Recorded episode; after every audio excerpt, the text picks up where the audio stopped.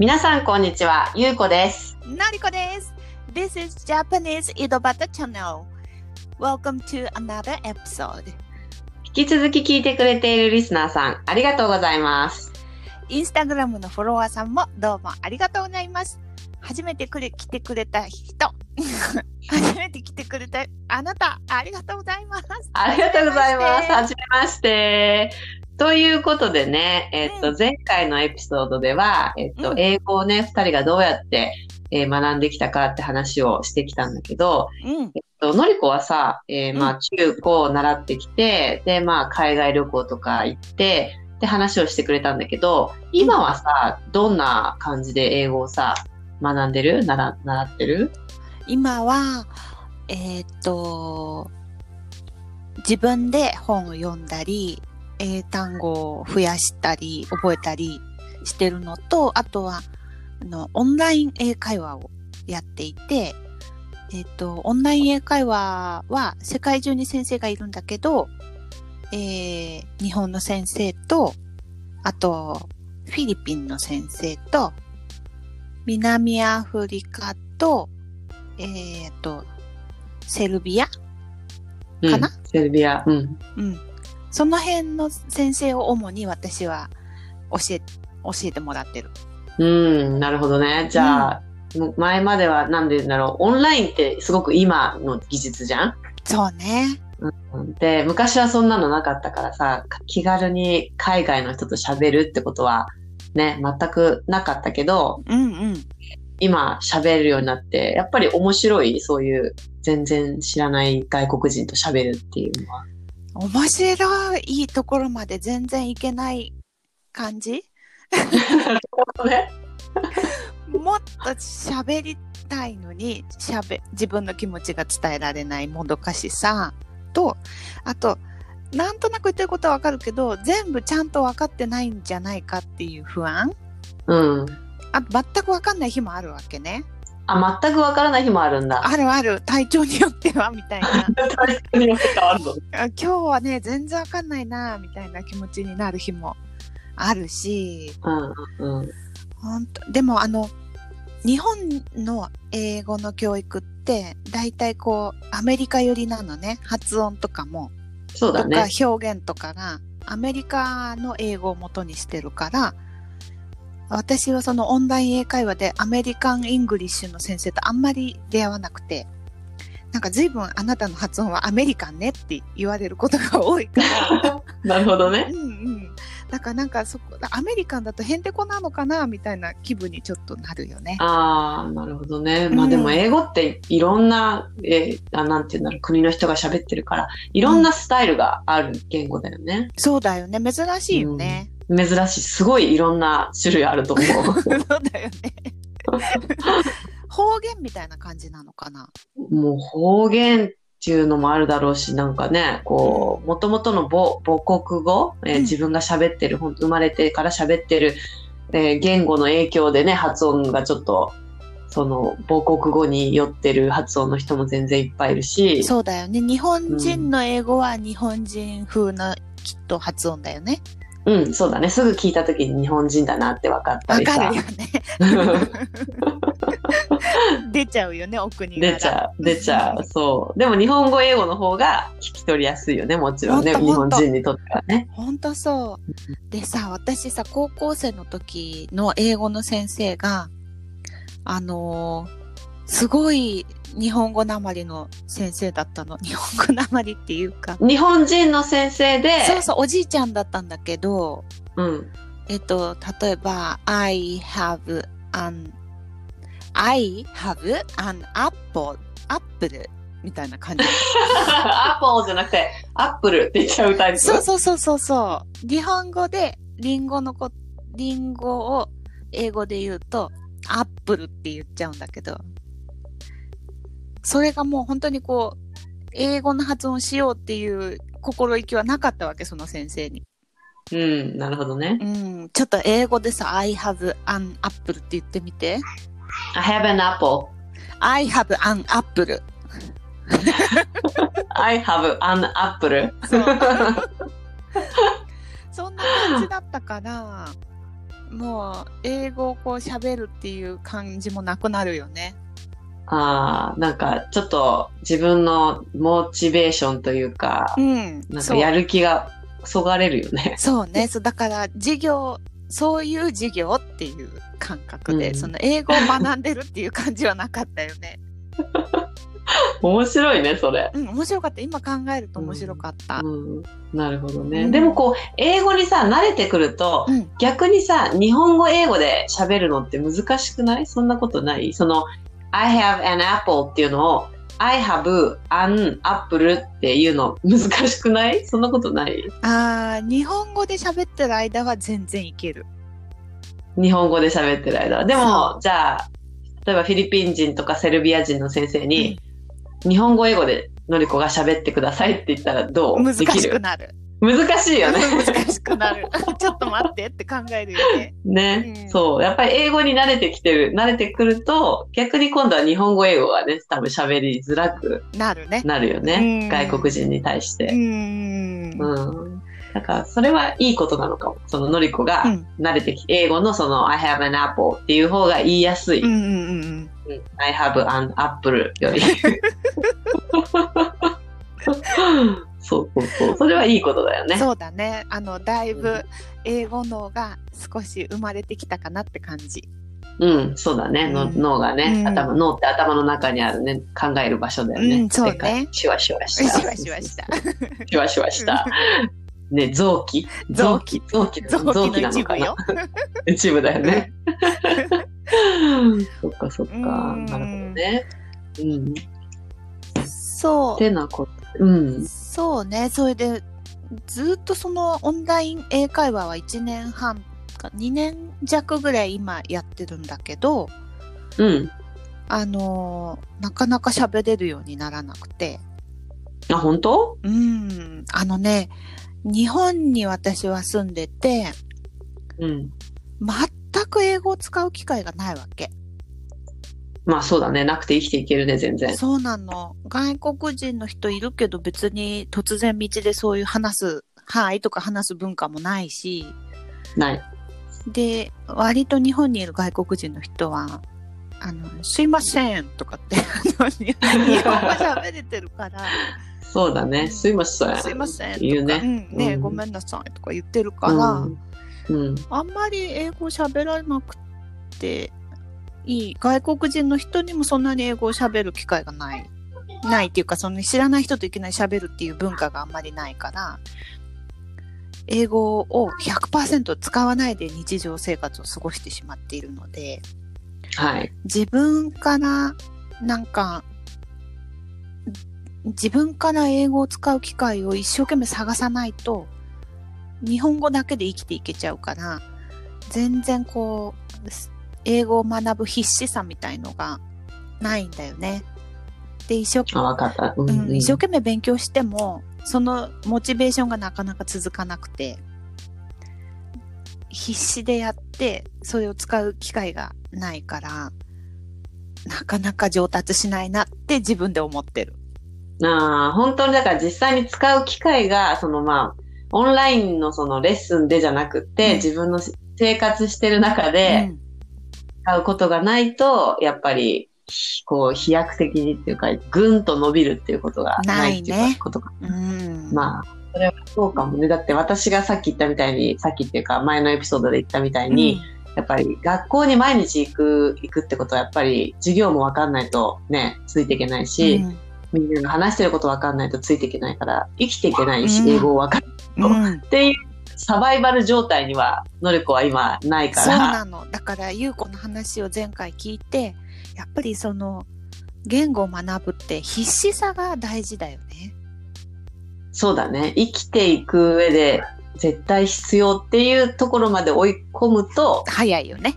早い。うん辛いけど、早い。うんうんうんうん。うんっていうのがね。そうね確かに。でさ、ゆうこと昔二人で話したことがあるけど、あのー結局どれだけ苦労したかで英語がわかるようになるけど、ゆうこは3年間イギリスに行って、みんなが日本でゆっくり学ぶ期間を3年間でギュッとまとめて、苦労してうん。話せるようになって、私は苦労はしてないから時間がゆっくりいっぱいかかって、で、やっと少しずつ喋れるようになるっていう。まあなんかこう、結局、英語を学ぶ時間とひ量は一緒だけど、それを3年間で辛くやるか、のんびり10年かけてやるかっていううん。感じよね。そうだね。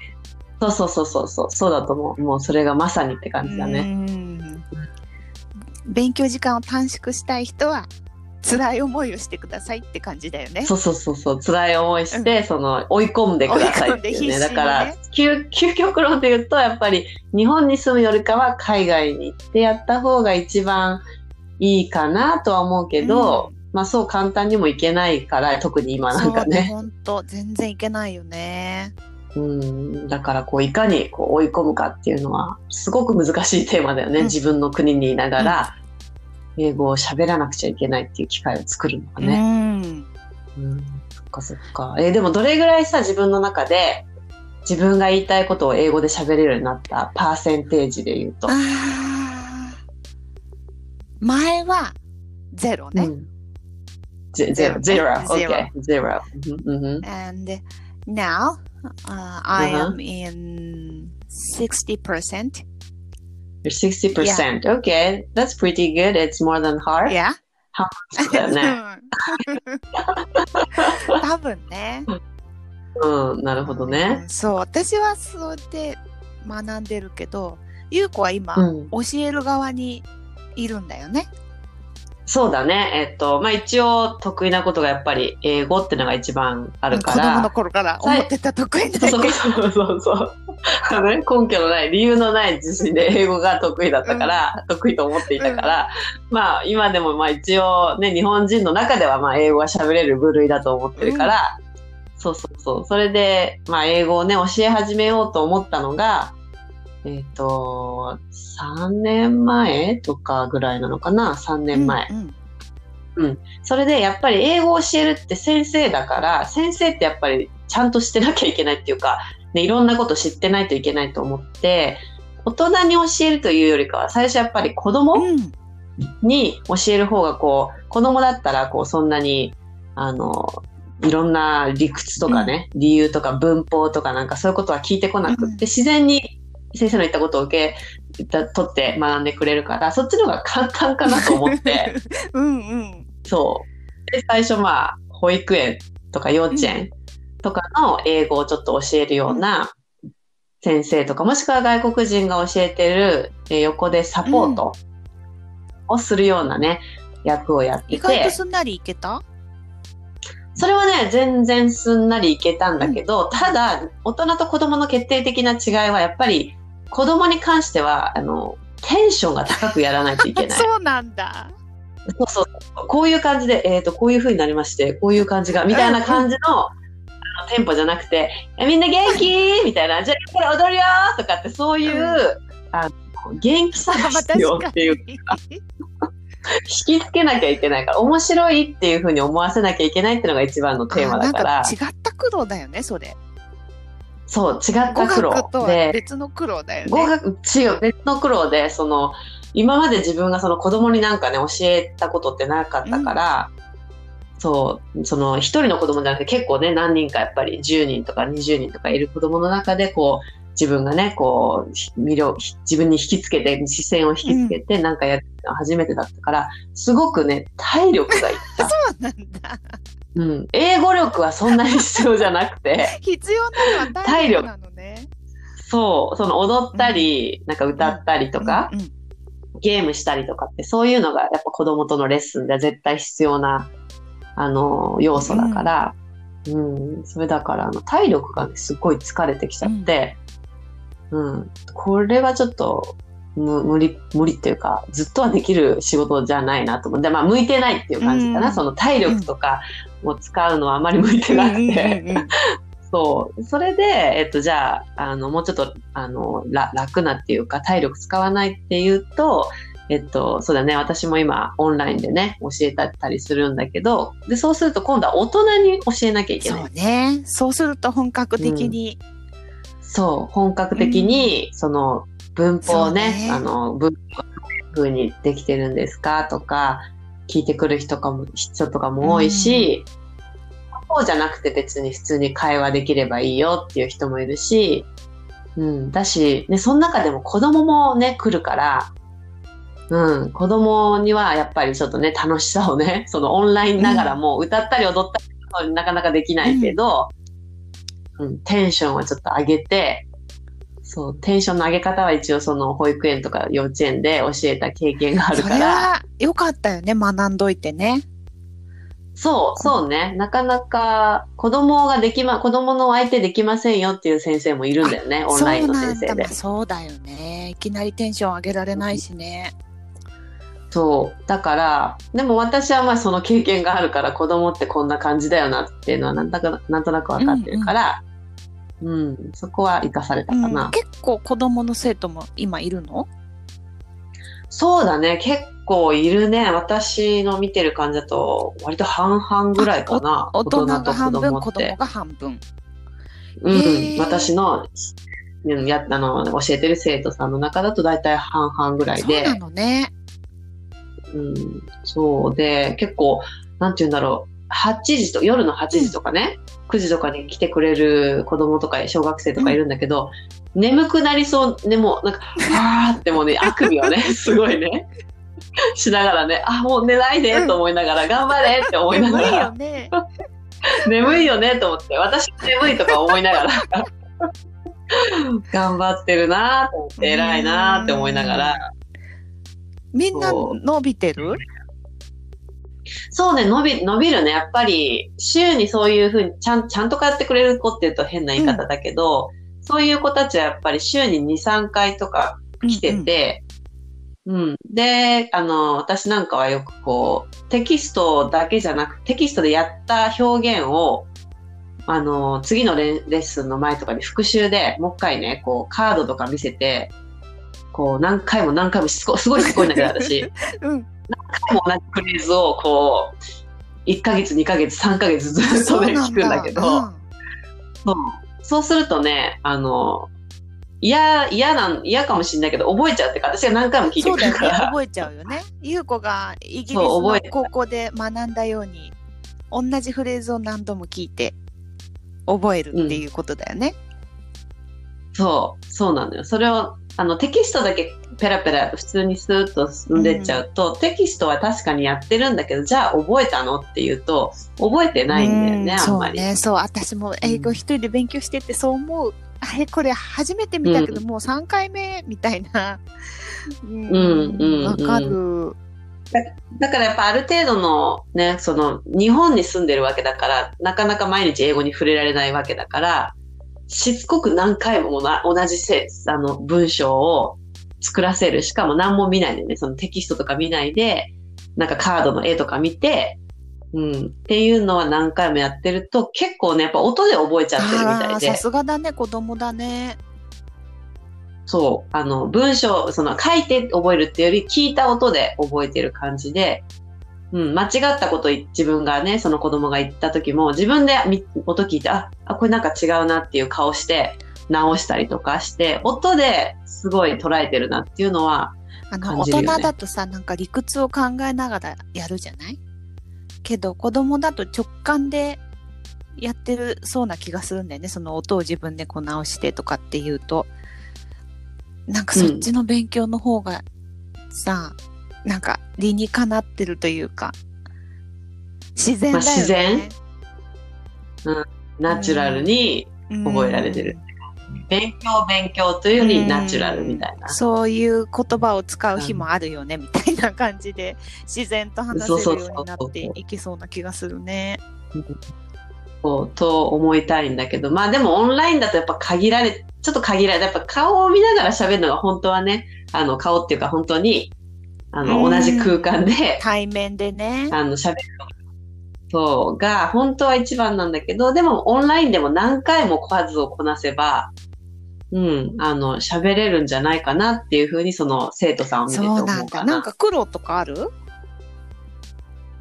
黒ね、あの、誰が来るかわかんないっていうのがあるから、そう、だから、あとその誰が来るかわかんないで言うと、そのレベルがわからないよね、その人がさ、はいはいはい。どれだけ、喋れるかって、その事前にカウンセリングとかをしてやる、あの、レッスンではないので、うん、こう、もう来て、どんな感じか、まあテキストとかを選んでくれてるんだけど、それでもどれぐらいわあのうん。分かってるかとか、どれぐらいのことを目標にしてるかとか、そういうのがわかんないから、あの、で、そんなことを喋り出したら多分それだけでレッスン終わっちゃうから、うん、何をあなたはレッスンに求めてますかとかね、どれぐらいですかとかね。だからそれもあんまりなかなか聞けないので、レッスンをしながらこう、相手の、えーやってほしいこととか、うん、あとは相手のレベルとかをこうね、見ていくってのが、まずそういうのは難しいかな。最初はやっぱ慣れなかったでしょ？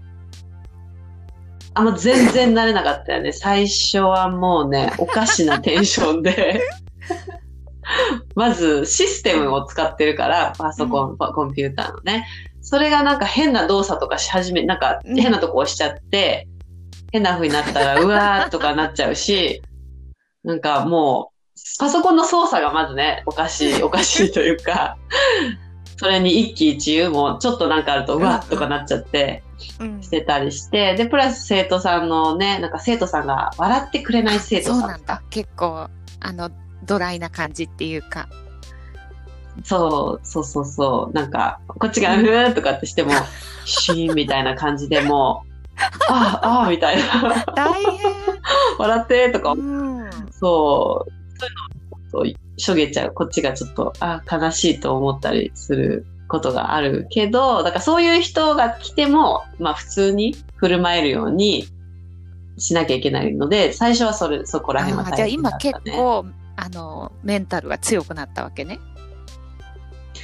そうだね。あの、特に先生としてやっぱり全部100%英語に、英語の質問されたら100%答えられなきゃいけないって思ってたけど、でも思い返してみれば確かに先生って言って私はやってるけど、でも、あのうん日本人だし、うん、英語は第二外国語だから100%知ってるわけがないし、もっと言うと日本語だと知らないね100%知らないでしょって。そう。だから別に先生と言ってやってるけど、あの、わからないことがね、こう先生、生徒から質問された時にわからないっていう時はわからないって言っていいっていうふうに思えるようになってきた。わうんからないって言うけど、ちょっと調べてそれはね、後でね、あの、書き、あの、教えますよっていうふうにはしてるけど、うんもちろんね。だけど別に先生だからといって100%知らなくてもいいんじゃないのかなっていうのはね、んうん、思える。そのさ、知らないって答えたことが結局、優子の学びにもその後になるわけだよね。うん、ね。そうそうそうそうそうそう、本当そう。あの、そういうポイントで、そういう視線、ポイントでその物事っていうか質問を考えたことがなかったから、わからなかったから、でも生徒さんがそういうふうに、これはどうなんですかっていうその視線でね、あの、なんだろう、文法なり、言葉の意味なりね、教えて、うん聞いてきてくれたから、うん。で、うん私も調べるから、知らない、うん考えたこともなかったようなことがどんどん吸収できるわけだよね、優子もね。そう。すごいね。教えることも学びだね。多分教えることが最終的には一番すごい学びになってくるんじゃなかろうかとね、思ったりもするよね。えーうん。かいいなかっこいい私ね。も教えられるようになりたいなそう、教えられるイコールやっぱり何でもそうじゃない。英語じゃなくても何でも算数とかね、何でもだけど、教えられるともっと強固なもの、硬いものになるというかさ。自分にも教えてるみたいな感じだもんね。うそう疑そうそう問はどんどん潰れていくし分かることは増えていくし、そうそうそう。だから私は今だからその教えつつそれで学びつつうんっていうじゃああれだねこれを聞いて日本語を勉強しようかなって思ってくれてる人は教えられるぐらいね教えられるぐらいの自信を持てるようになるまで、ぜひこのポッドキャスト聞いてほしいよね。そうだね。で、私たちが今この喋ってる会話が、もうほぼ99.99もほぼ100%ぐらい、分かれる、分かれれば、もう日本語は完璧。もう完璧、うん完璧だね。私たちのこのへんてこな日常会話を。教科書には載ってない日常会話載ってない。載ってない。を理解して、あの、うん勉強にお役立ていただければって感じだよね。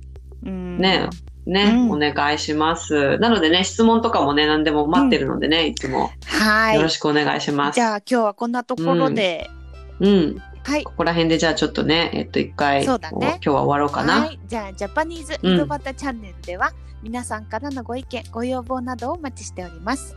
いただいたご意見、ご要望などを、ポッドキャスト内で発表してリス、リスナーさんとつながるポッドキャストにしたいと思っています。ぜひ、E メールでご連絡ください。